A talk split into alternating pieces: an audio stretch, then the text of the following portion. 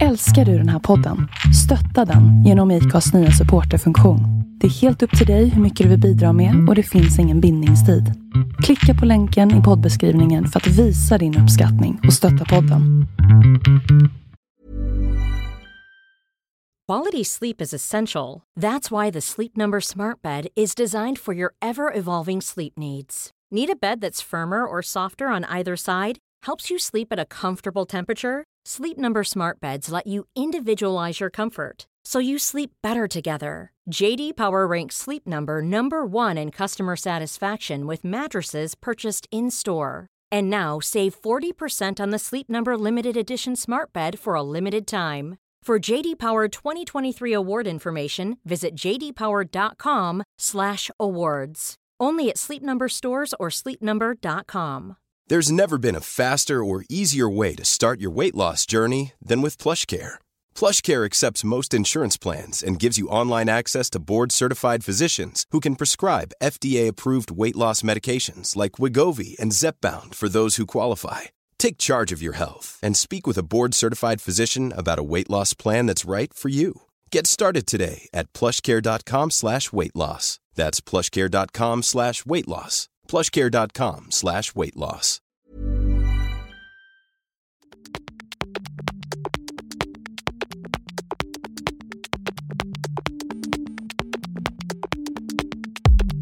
Peter Persson var inget nytt namn för mig.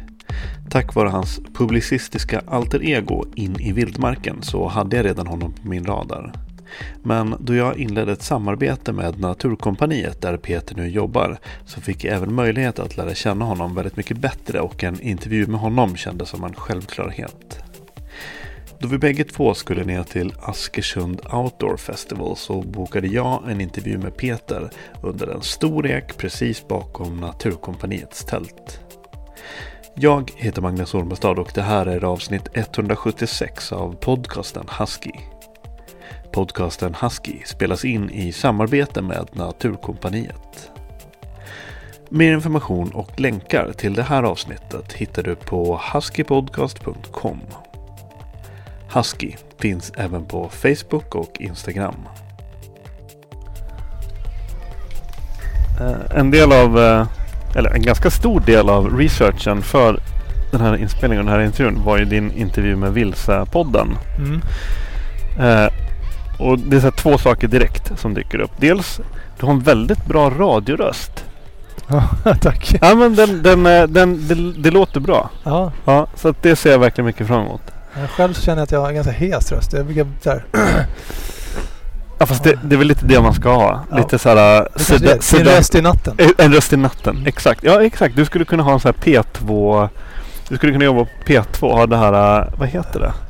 Ja, vad, vad hette han som hade den här äh, En röst i natten? Alltså tv-serien. Ja, den. Men så fanns det en svensk... Eller en Klas... Inte Klas Ingesson, utan Klas... Det var någon, någon radiopratare som hade ett nattprogram där folk fick ringa in mitt i natten. Ja men Karlavagnen. Eller? Det finns... Nå, det går nej, inte? Karla, men det var, det var länge, ännu längre sedan tror jag. Jag var Aha. liten när jag lyssnade på det. Jag somnade alltid till det Ja. här programmet. Så Ja. behagligt att lyssna på liksom. Det är kanske det. Vi kanske ska köra en sån podd istället. Vi lägger ner. Där du får sitta och Ja, du får läsa högt ur skrivarmanualer. ja exakt. Men en annan grej, för utöver din, eh, din ljuva radiostämma. Så du berättade ju du berättade om att när du var liten så drömde du om att bli så här. Du lekte att du var skogvaktare. Mm. Typ du drömde att du var skog... Eller du lekte att du sprang omkring och var skogvaktare. Ehm, och eh, du sa bland annat att du var typ så klädd som en ninja och sprang omkring med spjut. Mm. Och när jag var liten så, min pappa har ju jobbat som skogvaktare. Ja. Så jag har kollat upp lite och pratat med honom och eh, inte för att så krossa några drömmar men han, han hade aldrig någon ninjadräkt. Inte heller något spjut. Okej. Ja, men då har han... Då får du kanske tänka om. Ja, eller så är det han som har missat någonting. Precis. Han hade kunnat vara den coola typen av skogvaktare men istället så åkte han runt. Han valde den, den tråkiga. Nej, men, men vad heter det? Eh, jag kan ju, om man lyssnar på det här och är intresserad av Peter och vill höra mer av Peter så tycker jag verkligen att man ska lyssna på den intervjun också. Och jag tänker att det kommer kanske bli lite så här äh, repetitioner eh, upprepningar men eh, även lite annorlunda tänker jag. Men om man ska på något sätt köra kortversionen, hisspitchen av eh, Peter Persson. Eh, kortversionen av var du kommer ifrån exempelvis. För du, du är inte, det är inte så att du är född i Norrlands inland direkt. Nej, precis. Eh, även om jag önskar det ibland. Men eh, nej, jag är uppvuxen söder om stan. Ett riktigt I- betongbarn. Ja, det får man ändå säga att jag är. Uppvuxen eh, i Hökarängen.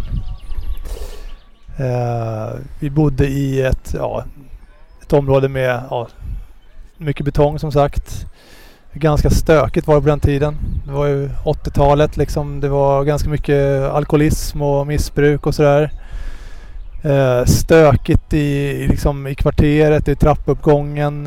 Eh, jag kommer ihåg att jag var ganska, kände mig lite, såhär, lite rädd för att ut och leka. Jag var rädd för att gå hem ensam när jag var har varit ute och lekt och var rädd för att gå i trappuppgången och sådär. Mamma fick komma och möta mig. Och, eh, ja, det var lite, det kändes inte som en trygg miljö sådär. Eh, men sen flyttade vi därifrån som tur var.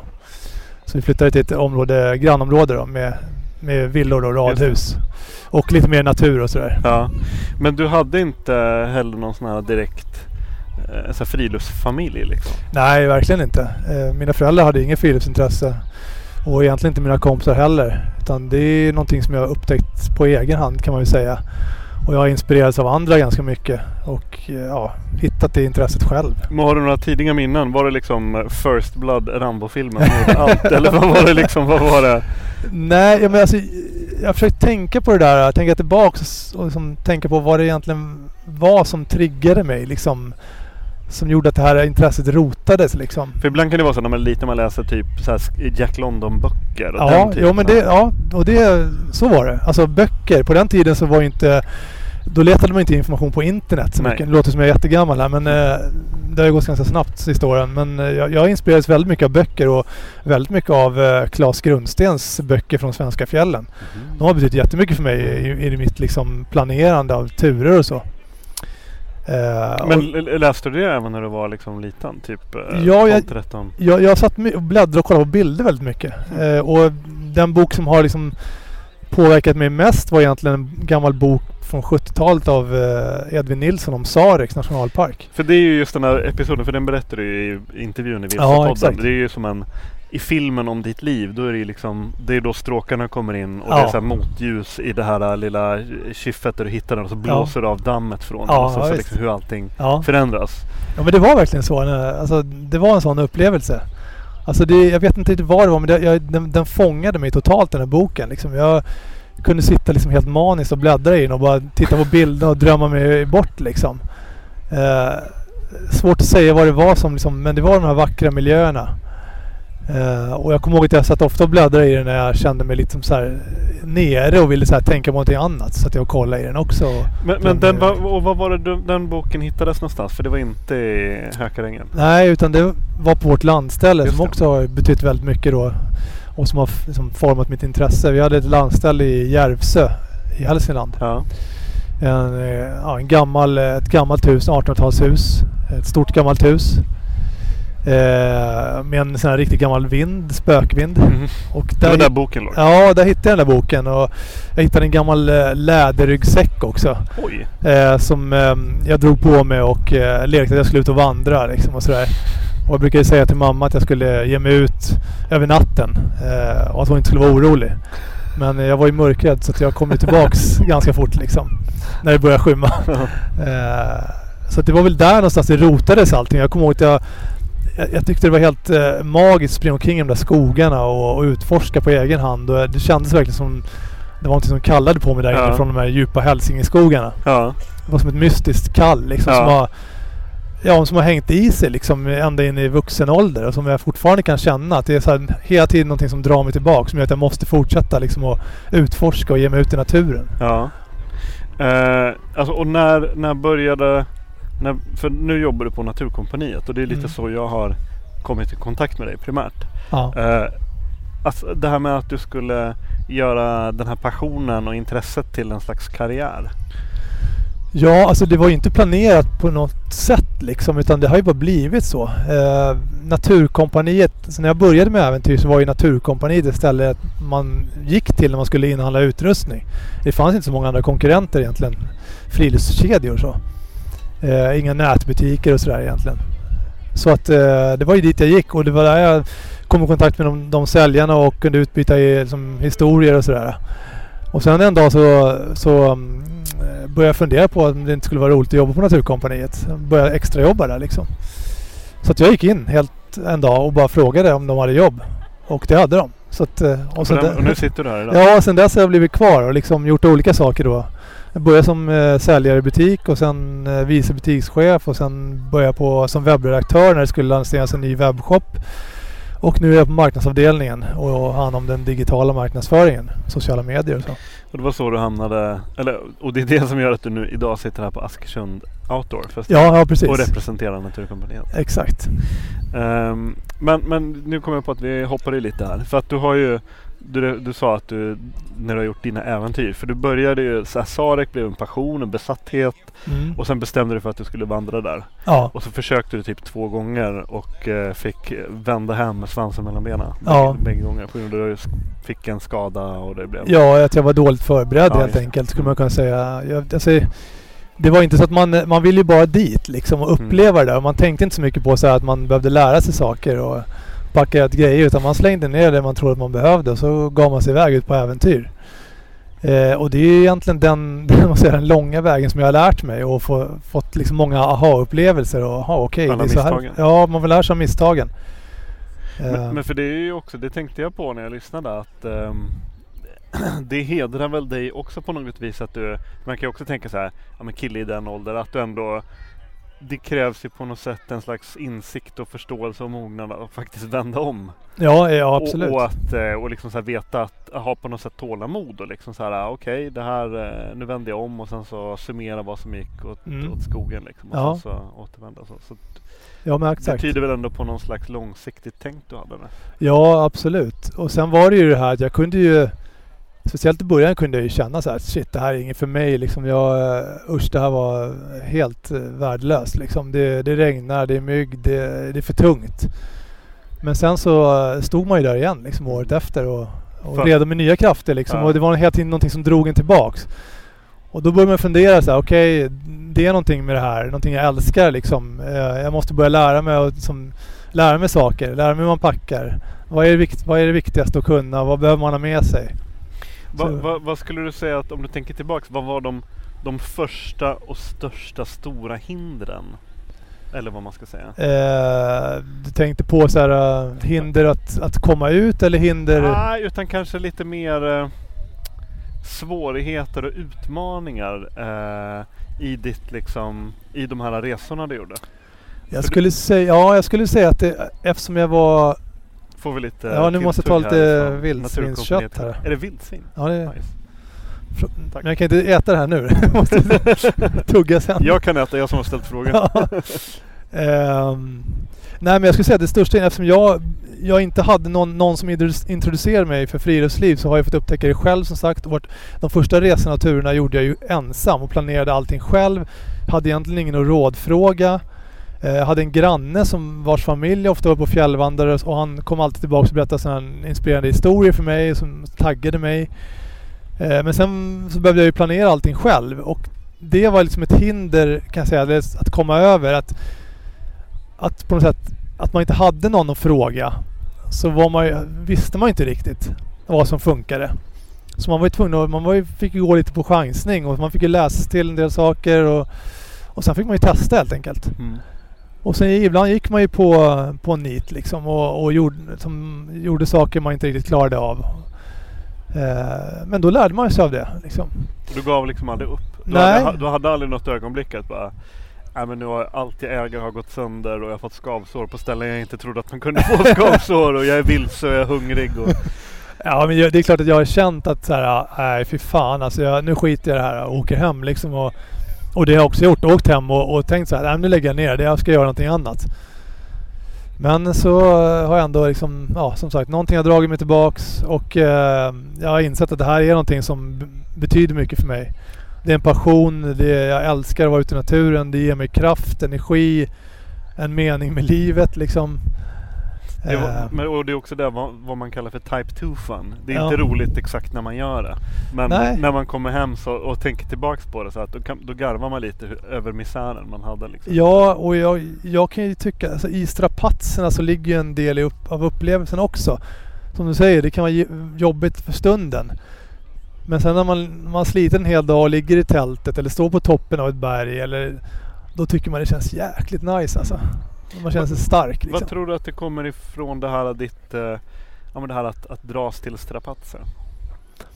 Nej men det är väl den här upptäcka glädjen liksom. Jag har alltid fascinerats av det, det okända och liksom det svåra. Liksom den, eh, den, den vilda naturen, vildmarken. Någonting från vildmarken kallar liksom. Jag måste ut, jag måste eh, utforska nya platser. Men jag tänker också att det måste, det är väl någonting Alltså jag hade ju någon slags catchphrase för den här podden när jag började där jag skrev något så här typ bortom det bekväma. ja. Att det är lite det jag var ute efter med människor som på något sätt dras till det och Mm. uppskattar det. ja. Och det är väl någonting som jag inbillar mig själv att jag också har ett, en förståelse för det och någonting som jag, jag gillar det. Ja, det ska Men- inte vara som hemma i vardagsrummet. Nej liksom. exakt, det, Det, det ska bita, på, det ska Ja. liksom bita i kinderna och det Mm. ska lite, vara lite, man ska vara lite kall och så ibland. Men det ska vara under, kontroll, eller liksom under situationer då man känner att man har koll på läget. koll på läget. Ja. Men eh, vad tror du att det kommer ifrån hos dig? Liksom? Nej, men jag, jag, jag tror att också det är så här man lever ju väldigt bekväma liv idag. Allt är ordnat och fixat och bekvämt. Tryggt. Uppkopplat? Ja, uppkopplat. Alltså jag tror att det, liksom, det går emot lite vår natur. Vi har ett behov av att få utforska. Behov av att få vara i naturen. Jag tror att alla människor eh, gillar att vara i naturen. I olika, alltså, vissa mer och andra mindre. Men man, man tycker ju att naturen är härlig liksom oftast. Och har ett behov av att komma ut i naturen någon, i någon form. Liksom. Och det är väl den där upptäckarglädjen i mig som liksom som, som, som jag känner ännu starkare när jag har haft det här liksom bekväma storstadslivet. Att jag har ett behov av att komma ut i naturen, få in och liksom kötta i vildmarken. Mm. För det blir en skön kontrast till det här äh, vardagliga livet man har. Liksom. Vad, hur, hur tänker du kring om man ska liksom bränna av den första så här, kvasifilosofiska frågan här? Mä- Människans förhållande till naturen och just det här äh, våra, vårt bekväma samhälle. Då kanske då man ska ta avstamp i, i Sverige då, i alla fall västerländska samhället. Mm. Där vi har förmånen att, att bo väldigt skyddat och treglasfönster och det Ja, ena med det tredje. Vad, eh, hur, hur tänker du kring hur, hur, eh, hur vi har hamnat där vi har hamnat och vad, liksom, vad, och vad betyder det? Vad, vad ser du för kanske positiva och eventuellt negativa konsekvenser och om du även ska kunna, om du vill få tänka lite framåt i tiden också så ta bollen och Oj. gör vad du vill jag, Oj, jag lägger, så- jag lägger ja. mig i gräset här så länge så kan du spinna loss. Men jag tror att du fattar vad jag menar. ja, men jag tror... Ja. Vad var din fråga? Men jag tänker ju väldigt mycket att det blir så här någon slags reaktion och motreaktion och liksom Ja. de här äh, trenderna som man ändå får väl kalla att det är med friluftsliv och vandring. Ja. Och det finns en törst hos folk. Det här med så att, eh, tälja, karva, Ja, bushcraft och sådär. Det finns någonting, det finns en, en, eh, en törst hos Ja. väldigt många människor som Ja, och som växer skulle jag säga senare år nu. Alltså ju mer vi är digitaliserade och liksom eh, uppkopplade och liksom kommer ifrån naturen desto mer är vi i behov av den. Liksom och känner, jag tror att alla människor känner ett behov av att få liksom komma ut. Som, eh, och att bara komma ut och liksom få tälja en dag. ja, Alltså det är som en befrielse tror jag för många. Liksom få bara, bara lämna telefon, stänga av telefonen och bara ut och höra fågelkvitter och liksom så här leva primitivt liksom. Eh, Jag tänker det här med eld och sådär. Jag brukar ju tänka så här. Om man bara tar en handfull människor som aldrig har träffats förut Mm. och så sätter man dem runt en lägereld en Mm. mörk eh, sommar eller höstkväll. mm. Då kommer saker och ting börja hända liksom. Ja, ja, det är visst. ju Ja, det är, det är någonting som man inte kan sätta fingret på men det är någonting som händer. Exakt. Ja, men det är en naturlig samlingspunkt. Man känner trygghet vid elden. Eh, det var där man ut, utbytte historier förr. Eh, men sen kan jag ju också säga att liksom förr i tiden så såg man inte alls på naturen på samma sätt som man gör idag. Utan speciellt vildmarken. Det var ju liksom mer som ett, ett hot och ett hinder. Någonting främmande. Någonting som man skulle så här, övervinna liksom på något sätt. Eh, erövra.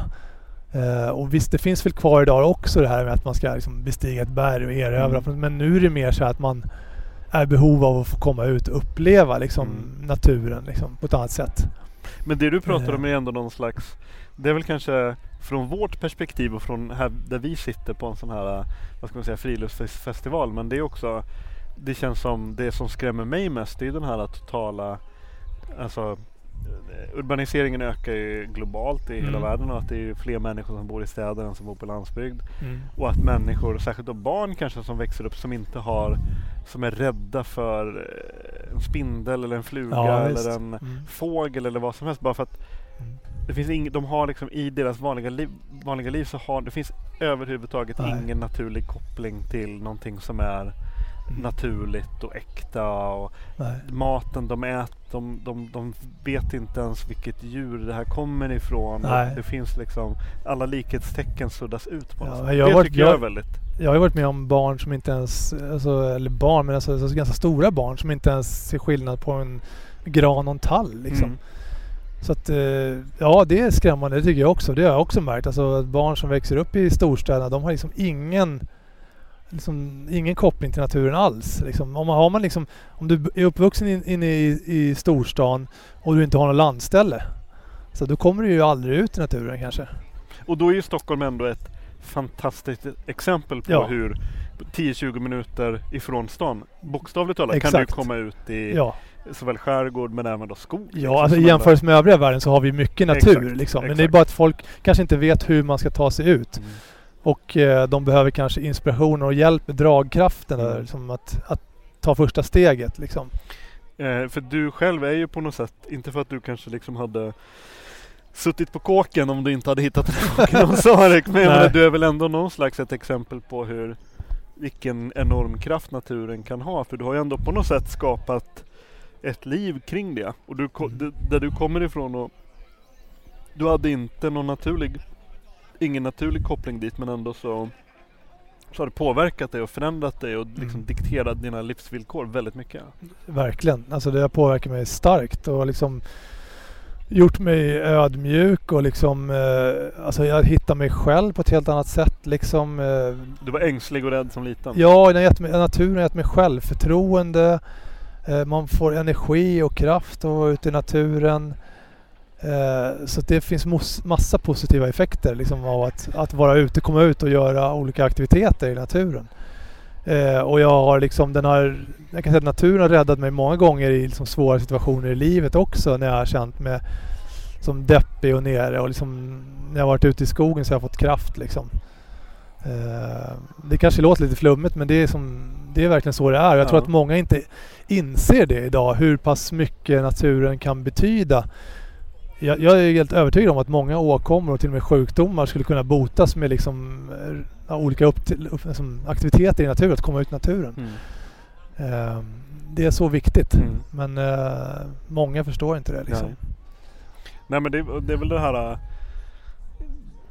Nu har jag absolut ingen, inget minne, ingen koll och inga referenser men jag vill minnas att i Japan så Det här snacket med så här forest bathing och så de har pratat om. Mm. Eh, Men jag tror, jag tror att det grundas i någon slags forskning de har gjort och liksom att de använder det mer eller mindre på recept liksom att eh, Ja. bara att de ska ut i, i skog och vistas i skog och liksom Ja, att, att det blir på något sätt en eh, eh, Ja men att det har en extremt lugnande effekt Ja. liksom, att bara vistas.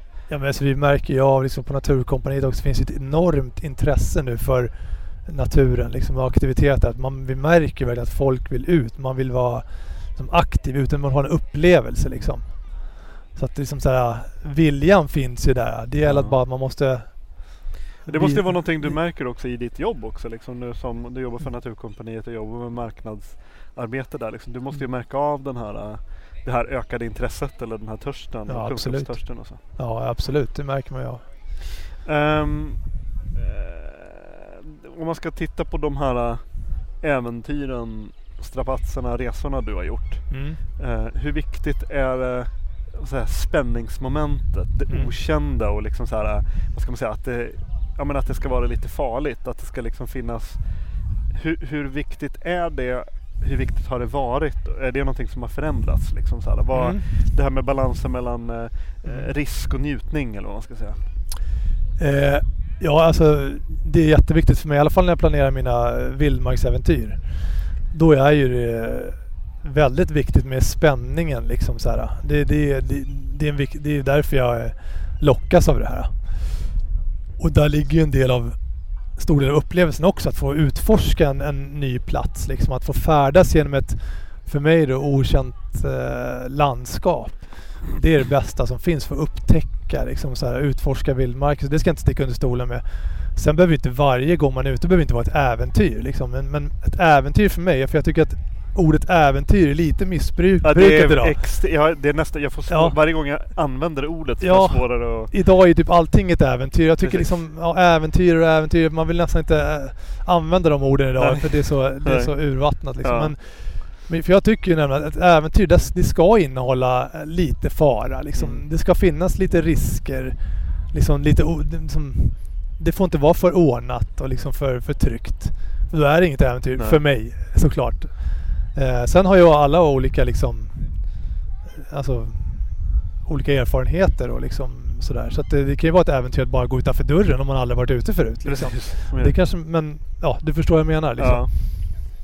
Ja. Eh, men för mig så är det, när jag planerar mina riktiga vildmarksturer om man säger så, så är ju spänningen viktig. Men det är ju en balans där. Man ska ju njuta. Det ska inte vara bara vara strapatser och kämpigt utan en, en skön mix av mm. allting. Mm. Liksom. Det, men som jag, jag kan sticka under stolen med att, att, att, att uh, utan strapatser så eller stra, liksom en stor del av upplevelsen ligger i, i strapatserna också. Liksom. Att få kämpa sig mot ett mål, liksom, att få ta sig upp eh, för en topp för egen maskin. Liksom, det, det kommer kännas mycket bättre när du står där och bara ja, jag klarar det liksom, än om du flyger helikopter upp. Exakt. Så att, ja. Och sen så kanske också att det ligger i när du pratar om det okända och strapatser och sådär att det blir lite kanske att det handlar om, eh, säg eh, navigering genom fjällterräng där man vet att ja, man går man, följer man leden då vet man att här, här kommer jag kunna gå. Ja. Men har man gått utanför lederna i svensk fjällterräng då vet man att det kan vara Alltså det kan vara som skillnad på natt och dag. Liksom. Det kan ja. vara vissa partier där du kan gå ja, men de där 3-4 kilometerna per timme som man pratar om. Men mm. ibland kan det vara liksom det är nästan omöjligt att ja, ja, precis. Men, och just det här att du inte vet att ja, men jag kan gå över den här kammen eller ja. så måste jag runda hela massivet. Det är den typen av ja. osäker och det påverkar, det kanske blir två dagar längre ja. turen då liksom. Och få, och få liksom också vara med och fatta de besluten betyder jättemycket. Mm. Oavsett om du själv eller om du är i en grupp. Men att få vara en del av att fatta beslutet och ta rätt beslut. Eller ta fel beslut. Men alltså att du du är med i hela den här fasen, sen planeringsfasen och genomförandet. Liksom att du, det är liksom en stor del också i själva upplevelsen. Inte bara när du är på plats utan liksom allt runt omkring också. Mm. Eh, då växer man otroligt mycket som människa. När man liksom så här får vara med och planera en rutt och man märker att det funkar. Bara så, fan, det var rätt vägval. Då känner man sig jäkligt stark och ja. så får mycket så här, självförtroende. Liksom. Ja. Um, hur har du byggt upp den här, eller du har ju för sig redan varit inne på det, liksom hur du har byggt upp den här äh, kunskapsbanken och också vilka typer av, eh, för om man ska säga om jag kan titta på det du har gjort och liksom dina bilder och det material du lägger ut så det är väldigt mycket, ja men det är vandring, skog, fjäll och vatten, liksom forsar. Mm. Packraft har du hållit på ganska mycket med nu, du har paddlat mm. med kajak och sådär. Mm. Uh, men du har inte eh, hur, hur, ser liksom, är det de elementen du känner dig bekväm i nu? Mm. Eh, och har du liksom, har du, varit, har du gått kurser, har du valt att ja, men nu märker jag att det här måste jag kunna. Jag måste förbättra min navigering. Jag måste förbättra min kunskap i vad ska jag säga, whitewater. Eller jag mm. måste... Ja. Eh, så här, har du alpina planer? Har, vill mm. du liksom så här, jag vill bygga på med det här blocket. Jag vill bli bättre i vinter. Jag vill mm. kunna glaciär. Förstår du? Hur har, du, mm. hur har den resan sett ut? Men till att börja med så har jag ju alltid lockats av den här naturen som vi har på norra halvklotet och liksom vildmarken här uppe. Det är ju det som har liksom varit min passion. Och det är de, de typerna av äventyren som jag har genomfört i det här, liksom, det här klimatet och de här miljöerna. Liksom. Eh, och det jag lockas av mest fortfarande. Liksom. Eh, eh, sen, kan jag, sen så, alltså inför varje äventyr så tar jag ju reda på om det är någonting jag behöver lära mig. Liksom. Jag, som sagt, jag har ju lärt mig lång väg, fått lära mig på egen hand ganska mycket. Eh, fått praktisera ute under verkliga förhållanden.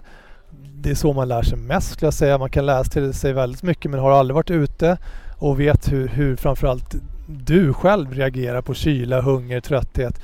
Då har du ingen aning liksom. Eller slå upp ett tält när det blåser och sådär.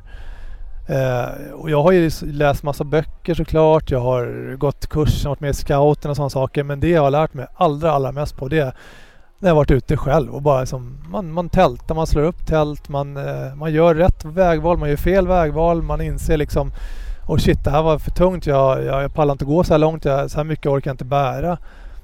Så att den kunskap som kanske är viktigast skulle jag säga, det är den man inte kan läsa sig till och det handlar om kunskapen om hur just du reagerar mm för elementen liksom. Mm. Eh, det måste man ta reda på.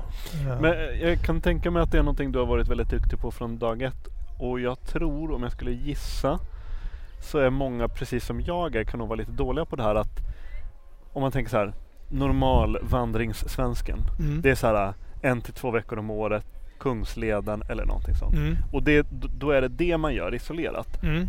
Eh, jag tror att det är väldigt få som så här man kan ju träna inför det i form av, ja men jag drar ut en fredag eftermiddag och sen så typ sover jag en natt mm. i den lokala, typ någon nationalpark ja. nära Stockholm eller så. Och, eller liksom går ut och kör för naturpasset och går runt mm. och navigerar lite i Nackareservatet.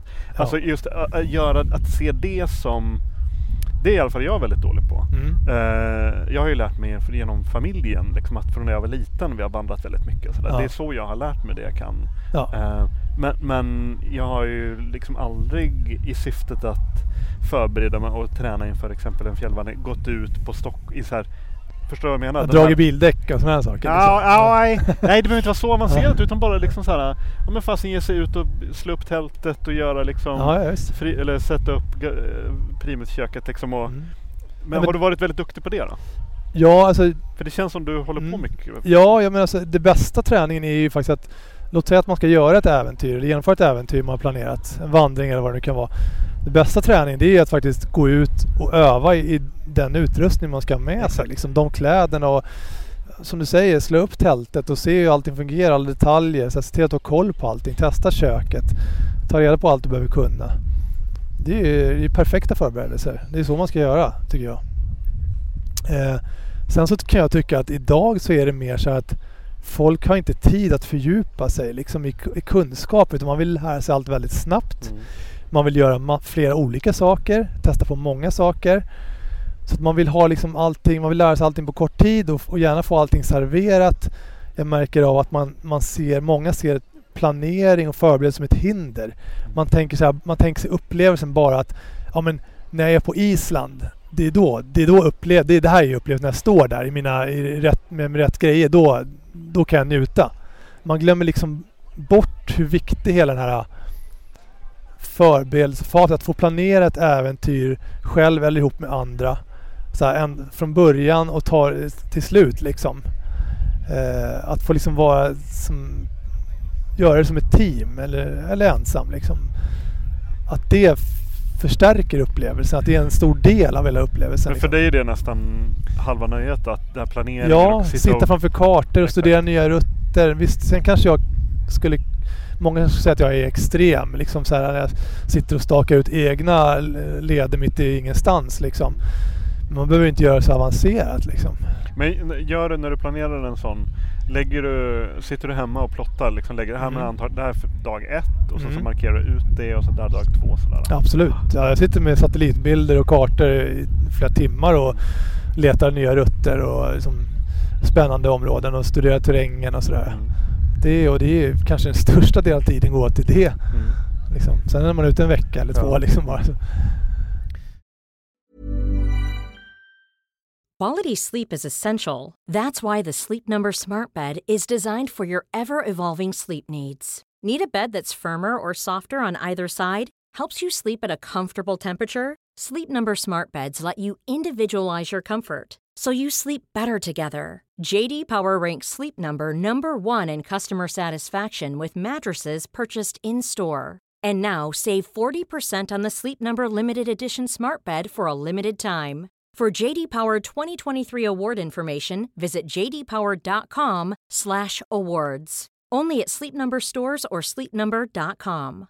Many of us have those stubborn pounds that seem impossible to lose, no matter how good we eat or how hard we work out. My solution is PlushCare PlushCare is a leading telehealth provider with doctors who are there for you day and night to partner with you in your weight loss journey. They can prescribe FDA-approved weight loss medications like Wagovi and Zepbound for those who qualify. Plus, they accept most insurance plans. To get started, visit plushcare.com slash weight loss. That's plushcare.com slash weight loss. Mom deserves the best, and there's no better place to shop for Mother's Day than Whole Foods Market. They're your destination for unbeatable savings, from premium gifts to show-stopping flowers and irresistible desserts. Start by saving 33% with Prime on all body care and candles. Then get a 15-stem bunch of tulips for just $9.99 each with Prime. Round out Mom's menu with festive rosé, irresistible berry chantilly cake, and more special treats. Come celebrate Mother's Day at Whole Foods Market.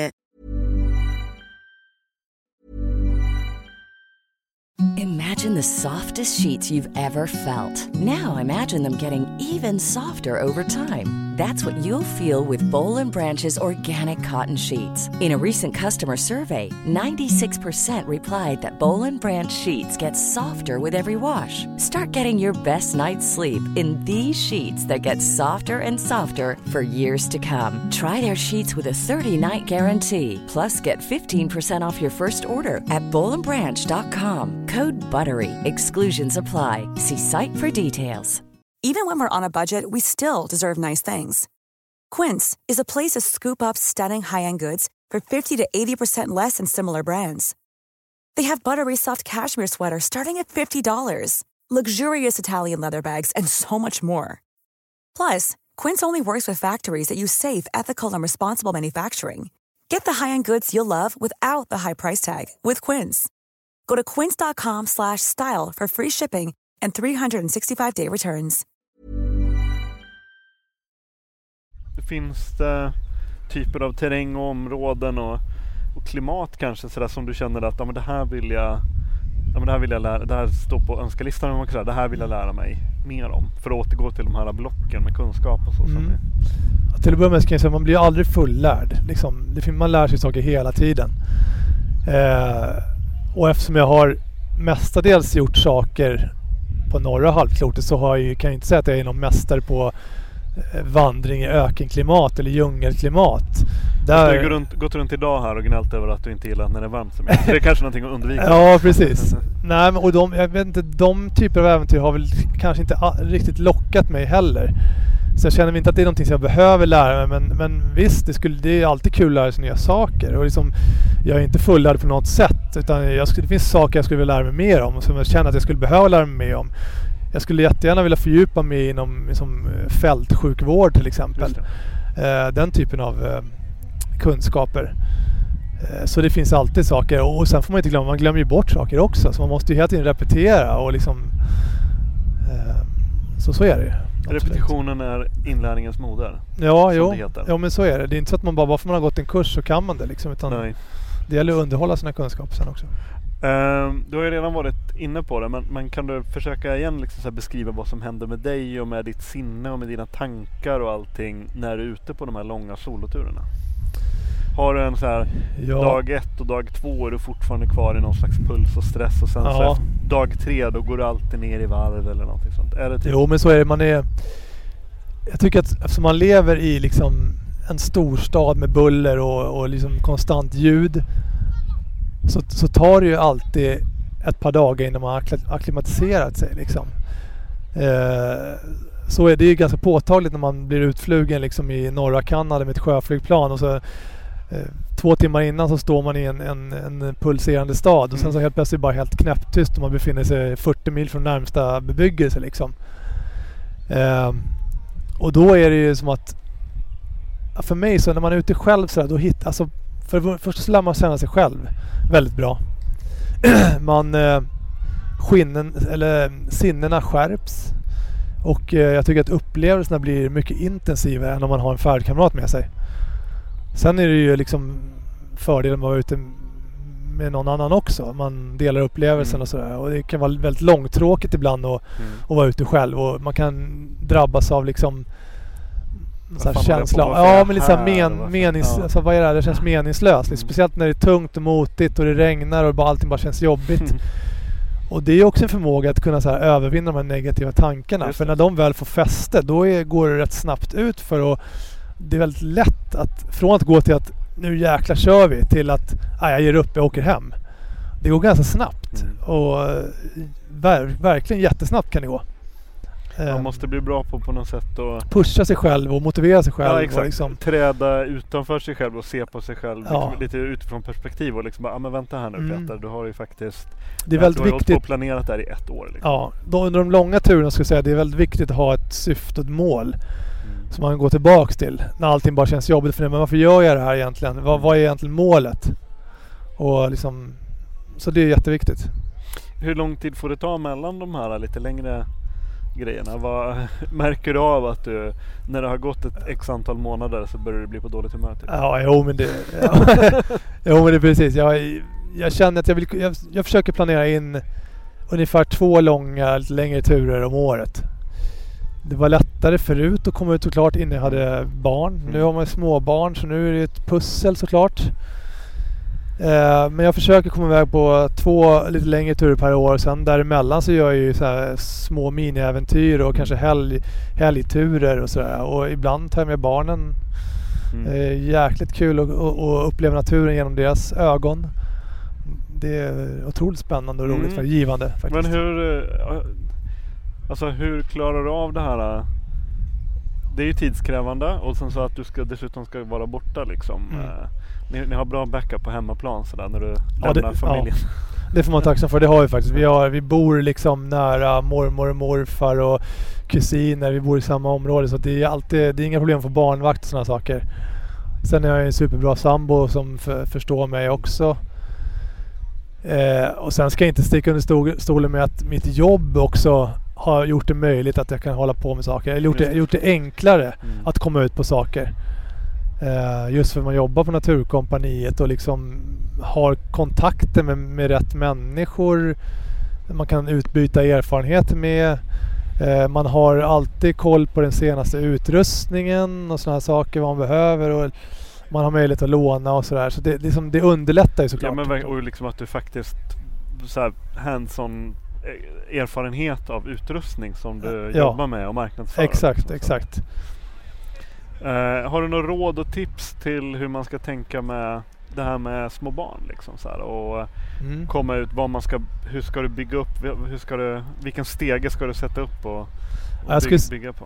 Jag skulle säga gör det inte för avancerat. Det är lätt att man planerar stor, stor, eh, stora äventyr och tänker ha någon drömbild eh, av hur det ska vara liksom. Och det blir sällan så. Utan som så här, dra ner ambitionerna, gör det enkelt. För dem så, så är liksom att bara komma ut i den lokala skogen kan vara ett stort äventyr. Så Mm. gör det speciellt första gången. Se till att det är bekvämt och tryggt för dem. Ta gärna med liksom favoritkudden eller favoritgosedjuret. Och gör allting bekvämt. Gör det lite spännande så att det blir positivt. Eh, liksom gärna överdriv lite. Ja, men så här, det, det kan ju bli äv- alltså, Gör det spännande helt enkelt. Mm. Så här, under, nu ska vi ut och utforska skogen. Så här, eh, så här, kolla där liksom, Ja. vilken en skalbagge. Liksom, man- man liksom Ja. förstärker det här på något sätt. Liksom, så att det blir, blir spännande för dem. Eh, ta med lite, lite, lite lyx, liksom lyxig mat och lite, kanske lite något godis och sådär. och- Som man kan mysa med i tältet. För det är det de kommer komma ihåg sen. Och det blir, kommer garanterat bli lättare att få ut dem nästa gång. Ja, man vill ju Och- liksom inte att, trösk, att man sätter, gör tröskeln så pass hög så att de blir avskräckta. Liksom. Nej, det är mardrömmen för det, det där kommer ju fastna i deras minne liksom. Om de första upplevelserna är dåliga, då är det ganska stor risk att de aldrig mer kommer vilja tälta med, med pappa liksom. Ehm, du har ju ett projekt där du engagerar dig för de svenska urskogarna. ja, När, Precis. när och hur väcktes det intresset? Jag har ju alltid haft ett intresse för skogen och de gamla liksom, skogarna och så. Det är det som har lockat mig väldigt mycket. Men sen så den här idén till de stora skogsäventyren och det här projektet det väcktes ju egentligen genom en frustration av hur det ser ut idag i våra svenska skogar. Hur, hur liksom det ohållbara skogsbruket som vi har och den, den enorma liksom förödelsen vi lämnar efter oss. Liksom. Um, när jag varit ute på mina turer har jag ju sett väldigt mycket själv med egna ögon. Eh, det skövlas nog enormt mycket. Eh, Så att det, idag består, består ju liksom största delen av våra skogar i liksom eh, planterad skog, kalhyggen och ett nät av bilvägar. Liksom. Artfattiga skogar. Vi utarmar den biologiska mångfalden. Vi har bara några få procent eh, riktig, verklig skog kvar i Sverige. Eh, men fortfarande så avverkar man i de skogarna. Liksom. Eh, det är för mig helt ofattbart liksom. och jag tycker att det, vi måste tänka om. Det, det, funkar inte längre. Vi vet bättre nu. Eh, vi kan inte köra på i gamla spår utan vi måste se över hela vårt skogsbruk. Det kan inte, skogen kan inte bara vara timmer och massaved och liksom, det kan inte bara vara pengarna som styr. Utan måste, det finns andra värden. Och det, vi tycker vi har förlorat oss själva lite grann där och vi har glömt bort hur viktig naturen är. Både för liksom, eh, såklart eh, djur och natur men också för oss själva. Både för eh, psykiskt och fysiskt välbefinnande. Liksom. Men hade du något uppvaknande? Liksom? För eftersom du inte riktigt har... Du kommer inte från en bakgrund där du liksom har du har inte lärt dig från tidig ålder om uh, djur och natur sådär? Liksom var det i vuxen ålder som du bara, ja men vänta det här är ju... Ja, att du började se skogen på, på annorlunda vis? Jag har ju alltid hatat kalhyggen när jag har varit ute med naturer. Så fort jag sett kalhyggen då liksom försvinner någonting liksom inom mig. Så här. Men sen så... Liksom, egentligen så har jag ju brytt mig mer och mer i vuxen ålder och speciellt sen jag fick barn. För man inser ju att liksom i den takt vi håller på att förstöra naturen nu Eh, Eh, så är det inte alls säkert att mina barn eller barnbarn får uppleva liksom riktiga skogar. Eh, idag så tror jag det är få människor som har faktiskt gått i en, en, eh, en gammal eh, liksom, skog som inte är planterad. Liksom. Man tror att det är så här skogarna ska se ut idag. och väldigt få människor känner nog till eh, vad som händer ute, i, ute på landsbygden. Liksom. Vi håller på att förvandla landsbygden till ett industrilandskap. Och den största födelsen är, händer ju inte i bebyggda trakter utan det sker långt ut i obygden där ingen ser. Så det är nog få som känner till hur det verkligen ser ut också. Sen så sker det ju en utveckling också med eh, mer ansvarstagande eh, av, alltså liksom avverkning också. Att det inte är kalhyggen utan att man bevarar nyckelbiotoper och du bevarar träd och liksom hur det, hur det hanteras. Ja. Det sker en...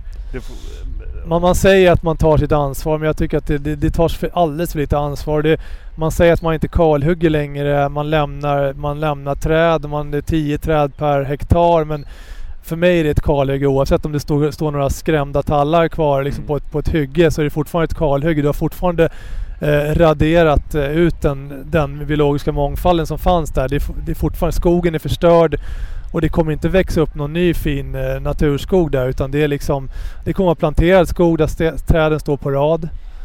Så att för mig är den skogen förstörd mm. oavsett. Så att det där tror jag, det där, det där köper jag inte riktigt. Det behövs tas betydligt större ansvar. Vi måste skydda mer natur och avverka mindre.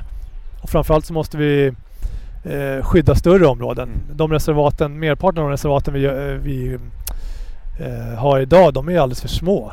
Det är som små plättar i ett stort landskap av industriskog, liksom små öar, liksom fläckar.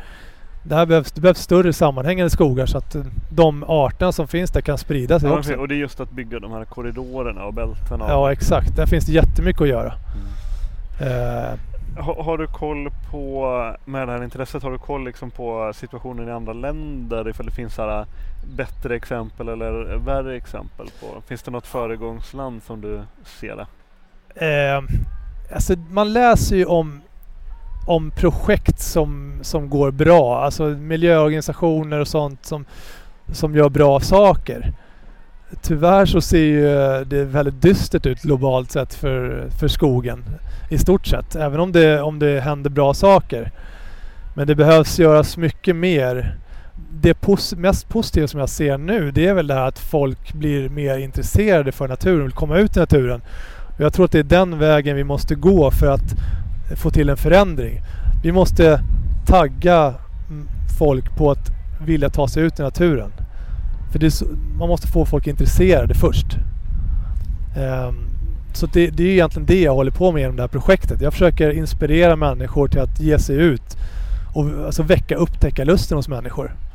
Uh, så det, det, tror jag på. Det, jag tror på det som ett komplement till vi har ju många kunniga människor, biologer, som, som, som, som är bra på att ta fram fakta. Så här ser det ut liksom. Men det behövs också, som, det behövs också influencers eh, som kan inspirera den yngre generationen. Som inte orkar, som jobbar åt skogen. ja, men som inte så här, jag menar, eh, Idag så orkar folk som sagt inte sitta och fördjupa sig och läsa eh, långa, liksom, Mm. läsa böcker och läsa långa texter utan man vill ha, ha liksom inspireras på ett annat sätt. Och kanske jag, försöker inspirera via film ganska mycket för att gå den vägen. Så att man får liksom eh, angripa problemet från alla håll kan man säga. Ehm, vad har du liksom för dina husgudar och förebilder? Ja, det har väl Lars förändrats. Månsson. Ja, ja men själv- det är klart man har, man har gått igång på Lars Månsson. Det har man gjort. Så här. Och det finns många som har, som har inspirerat mig genom åren. Eh, ja, allt från de här gamla, gamla tidernas äventyrare som Shackleton och Nansen och alla de här liksom. Eh, men även liksom eh, fotografer. Jag Klas Grundsten har inspirerat mig jättemycket. Eh, just nu så tycker jag att Sebastian Kirpe och Mats Karlström och de här skogskämparna inspirerar mig väldigt mycket att fortsätta med det här projektet jag gör. Jag kan inspireras jättemycket av mina egna följare. Det de lägger upp liksom och att de uppskattar det jag gör. Hur ser det samspelet ut? Liksom, vad- hur, på vilka vis påverkar du folk? Liksom, vad, hur når du fram? Liksom? Eh, ja, men jag tror att mina filmer är väl det som är mest poppis. Eh, jag får jättemycket mail från folk som tackar mig för att de har jag har väckt deras eh, äventyrslust och fått igång deras friidrottsintresse igen. Eller att jag, eh, jag, har, jag är deras eh, barns största idol och sådana saker. Och det värmer jätte... Alltså, f- förvånansvärt många barn är det som följer mig och sitter och tittar på mig på Youtube. Och det, på något sätt, det är ju så här... Det är ju därför jag gör det här. Det är därför jag fortsätter. När jag får de här långa breven liksom från folk som, som tackar mig. Liksom, det betyder så jäkla mycket. Istället för att sitta och kolla på 35 minuters tutorial hur man lägger, upp, lägger på makeup så tittar man på en skäggig farbror som är ute och Ja, eh, skriker på en strand. Ja, precis. Prata med björnar och... Ja. Ja, ja men alltså...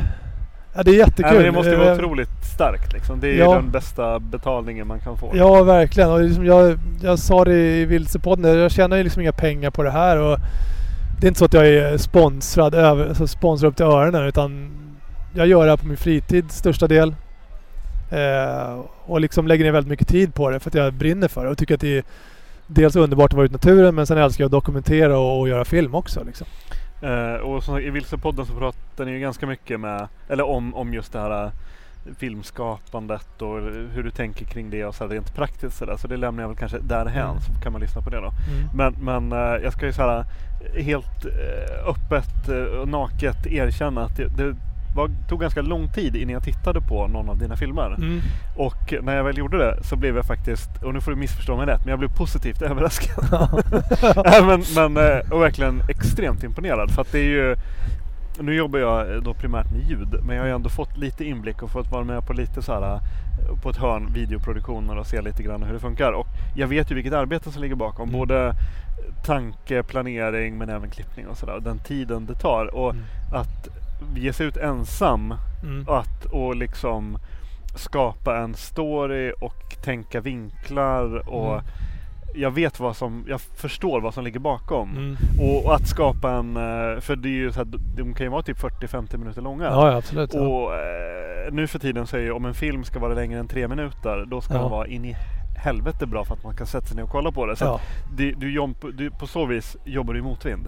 Ja, men Eh. framförallt måste man ju fånga någon under de där tre sekunderna. Exakt, Så, så här, exakt, liksom exakt, exakt. Så att eh, det är ju verkligen jättebra. Det är ju super, eh, väldigt fina produktioner och det är medryckande. Liksom, Ja, trots att det är en, tack. en skäggig farbror som står och gastar in i kameran på en strand i Pärlel.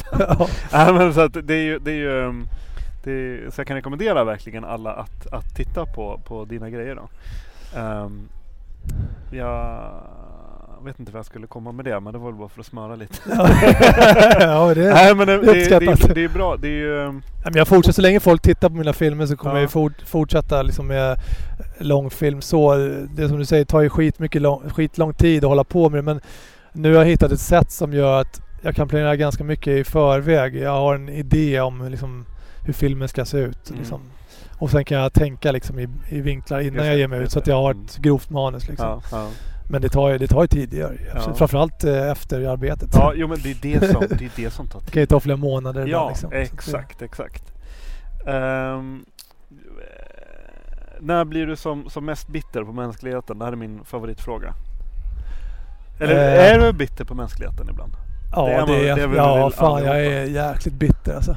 Nej, nej, men, oh, jo men jag, jag, jag, sista tiden så har jag faktiskt känt mig ganska bitter. Och jag, jag kanske mest bitter blir jag nog när jag ser folk som skräpar ner. Alltså. Ja. Det, jag, jag, det är min värld, jag kan inte förstå det liksom. Och speciellt när folk skräpar ner på vackra platser. Där man, man förstår att de här människorna, de har tagit sig ut hit för att de tycker det är fint här och vill njuta av naturen. Och sen bara slänger man sin skit på marken. Liksom. Ja. Det är för mig helt ofattbart. Jag kan Ja. inte förstå det och jag, då blir jag bitter. Ja. Jag kan stå och svära högt i skogen ibland. Jag, alltså, och jag inser också att liksom det, den här nedskräpningen den är så omfattande. Så trots att vi är medvetna om att det är dåligt att slänga saker så man ökar ju liksom- nedskräpningen. Eh, och det har förmodligen med våran överkonsumtion att göra. Liksom att man, eh, men till och med på de mest avlägsna platserna kan man hitta skräp. Liksom. Alltså där man inte tror att det, ska vara möjligt att hitta skräp. Liksom i en ur, som jag vandrade förra sommaren så hittade jag liksom gamla bildäck två mil ut i en urskog. Liksom. Jag tänkte så här, vad, vad gör de här här? Och det är förmodligen någon som har liksom dumpat dem i skoter på vintern. Liksom. Jag bara så här, då tappar jag liksom bara hoppet om mänskligheten. Liksom. Och sen när jag ser den här omfattande skogsskövlingen som Ja. sker runt om i världen, då blir jag också bitter. Men det är väl de två sakerna som gör mig mest bitter tror Ja jag. men det är ju så här, man kan ju på ett sätt, man kan ju fatta, okej att man ser så här McDonalds-papper på Sergels torg. Ja. Men när man så här, en jättefin lägerplats som inte ens ligger Ja men som ligger liksom, du måste typ paddla dit eller du Mm. måste verkligen vandra dit eller du kan liksom inte Men ändå Mm. så ligger det, för man kan ju tänka sig att de människorna som ändå tar sig dit borde ju ha någon, de borde kunna ha den mentala kapaciteten att tänka Ja. ett steg längre. Men ändå så Mm. skräpar de. Det, det kan jag hålla med om att det, det är svårt att jag, jag, ja, jag, jag tror att liksom när man gör det lite för bekvämt för sig. Liksom man släpar med alldeles för mycket grejer ut. Och sen blir det skitigt och nerskräpat liksom. Mm. Man åker ut med sin skoter kanske och tar med sig en jäkla massa prylar och käk och, och liksom Mm. förpackningar och sen så blir det kvar grejer liksom. Eh, jag var ute och vandrade här för några veckor sedan i Helvetesbrännan eh, i Jämtland. Och kom, jag gick efter en led och det fanns vindskydd. Och vindskydden var ju liksom nedskräpade, låg i ölburkar och allting. Så jag fick ju börja med att städa, liksom, ta med mig skit hem. Fyllde en hel liksom, kasse för med skräp. Då, då blev jag lite bitter också. jag vet jag tycker det är så jäkla dåligt på något Gick du omkring liksom. och muttrade? Ja, ja men det gjorde man. Eh, vad, vad tror du om... Har du liksom en eh, optimistisk syn på framtiden för skogen, i, ja, typ skog och natur i Sverige eller i världen? Eller har du liksom Gett upp hoppet. gett upp hoppet? Eller är, tänker du bara att du tar lite, ja men det är du, liksom, jag vet inte, man gräver där man står liksom. Man, man, Mm. eh, Ja, men nå, någonstans vill jag ändå känna lite hopp liksom. Som sagt, jag känner hopp i och med att jag märker att eh, fler och fler börjar bry sig om naturen och, och fatta att det här med miljön, det är, gans, det är ändå ganska viktigt liksom. mm. Eh, eh, i, ja, i den här miljörörelsen och liksom friluftsliv, alltså att människors behov av att komma ut och göra saker utomhus, liksom att det är någonting positivt som kommer eh, tids nog att vända den här negativa trenden, vill jag hoppas på. Mm, mm. Apropå Eh. skräp på oväntade platser så såg jag för någon vecka sedan att de hade dragit upp en pås, plastpåse ur Marianergraven. Ja. Världens djupaste Mm. Ja.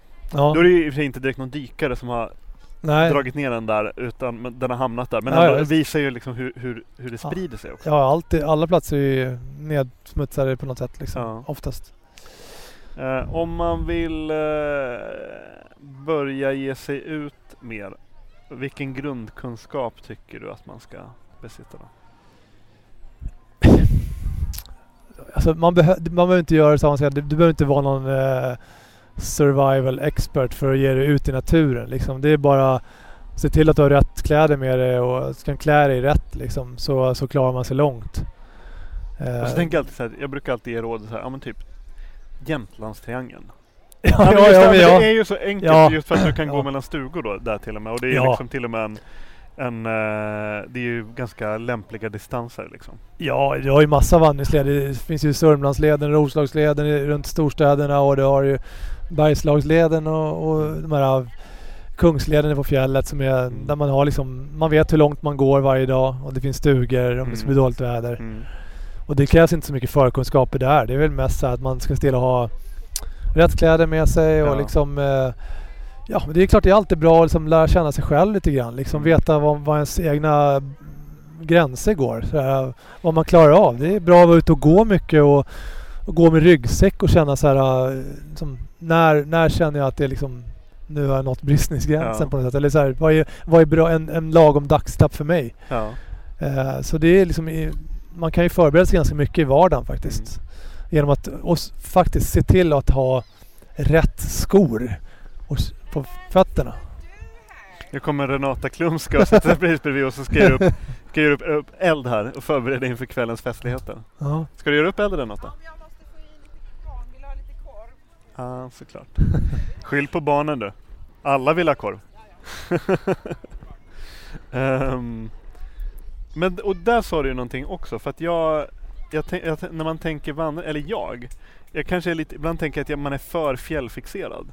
Ja. Medan du, känns, du är väldigt duktig på tror jag att fan vandra i skogen liksom. ja, man behöver inte upp på fjället för att vandra. Det finns ju jättefina vandringsleder i, i låglandet också. Eh, det är väl bara att man... Jag märker att många inte känner till de här platserna. Man vill ut men eh, man vet inte var man ska gå någonstans. Så att eh, där har väl liksom alla ett... Liksom, alla som, som vill liksom locka människor ut i naturen har ett ansvar där att liksom informera. Eh, kommuner och guideföretag och ja, jag försöker informera jag också liksom om tur, ge turtips till Men människor. har du någon bra, om man vill vara ute typ kanske två, tre dagar och inte vill eh, gå genom samhällen och byar men man vill vandra i skog och följa någon slags led? Ja men då har vi ju alla de här eh, lite mer kända låglandslederna. Det har ju liksom både Roslagsleden och Sörmlandsleden som, som går genom mest, eh, mestadels obyggda trakter. Visst den går, följer ju vägar och sånt ibland men eh, går ju i skogen ganska ofta också. Mm. Upplandsleden och liksom, det, finns, det finns massor med leder. Roslagsleden måste ju vara riktigt fin. Ja bitvis är den jättefin. Mm, mm. Absolut. Och man kan ju ta olika etapper. Man behöver inte gå allt i ett Exakt. svep liksom. Exakt. Eh, har du någon drömresa? Om du ska, du har så här Spitsbergen tatuerad på armen ser nu. Alltså det är det. Jag har gjort många av mina drömresor. Du har gjort att, eh, Svalbard, eh, Alaska. Kanada, Kanada. Tasmanien. Ja, har, för jag tänkte Tasmanien, d- Mm. där har du varit ja. Mm. Ja, men jag har gjort jättemånga av mina drömmar. Har, du se, har du sett, vad heter den? Den heter, det är en film med eh, The Hunter.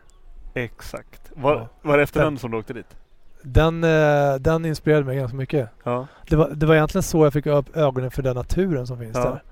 Helt fantastiskt. Det Det är, är en jättebra film. Mm. Och vad heter han skådespelaren? Eh, William Defoe. Willem Dafoe, exakt. Fantastisk Alltså, man. Eller jävla skådis alltså. Ja, Den naturen som är där, den går ju knappt att beskriva i ord. Det är, det är så ett häftigt ställe.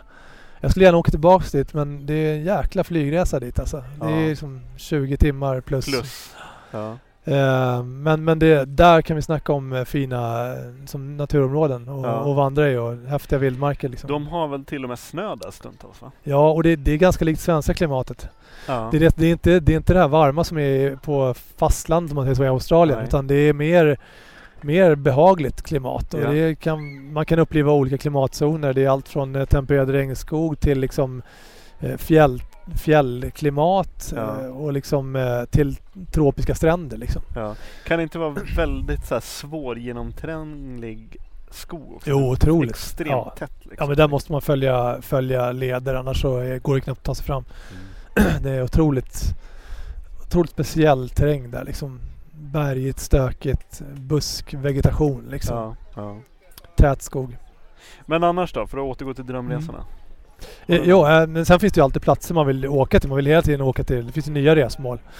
Jag vill tillbaks till Kanada och Alaska igen till exempel. Eh, Jag håller på att planera en resa till USA nu här. I, till Montana. På gränsen till Idaho. I, ja, det blir nog nästa sommar tror jag. Jag skulle jättegärna vilja åka till Kamchatka. En drömresa. Just just Och Ryssland, alltså, alltså det finns ju många ställen i Ryssland jag skulle åka till också. Kolahalvön är på min bucketlist om man Ja. säger så. Så det finns eh, alltid ställen och, som man drömmer om såklart. Eh, nu verkar det som Naturkompaniet ska styra upp till någon slags hangout här i, under er tarp här. Trevligt. Så att ehm, och Renato håller på att kämpa med elden. Mm. Men eh, tack för att du tog dig tid Peter Persson. Ja, tack själv. Och om man, vill, om man mot förmodan inte vet vem du är och om man vill följa dig så är det in i vildmarken man ska sikta på. Inivildmarken.se In i vildmarken.se. eller på Instagram. Eller på Facebook. Youtube! Och Vilsepodden. ja, Vilspodden Ja, också. ja. Ja. Men hörru du, eh, tack så jättemycket. Tack. Bra jobbat. Podcasten Husky finns även på Instagram och på Facebook. Husky spelas in med stöd från Naturkompaniet. Musiken görs av Joel Mull.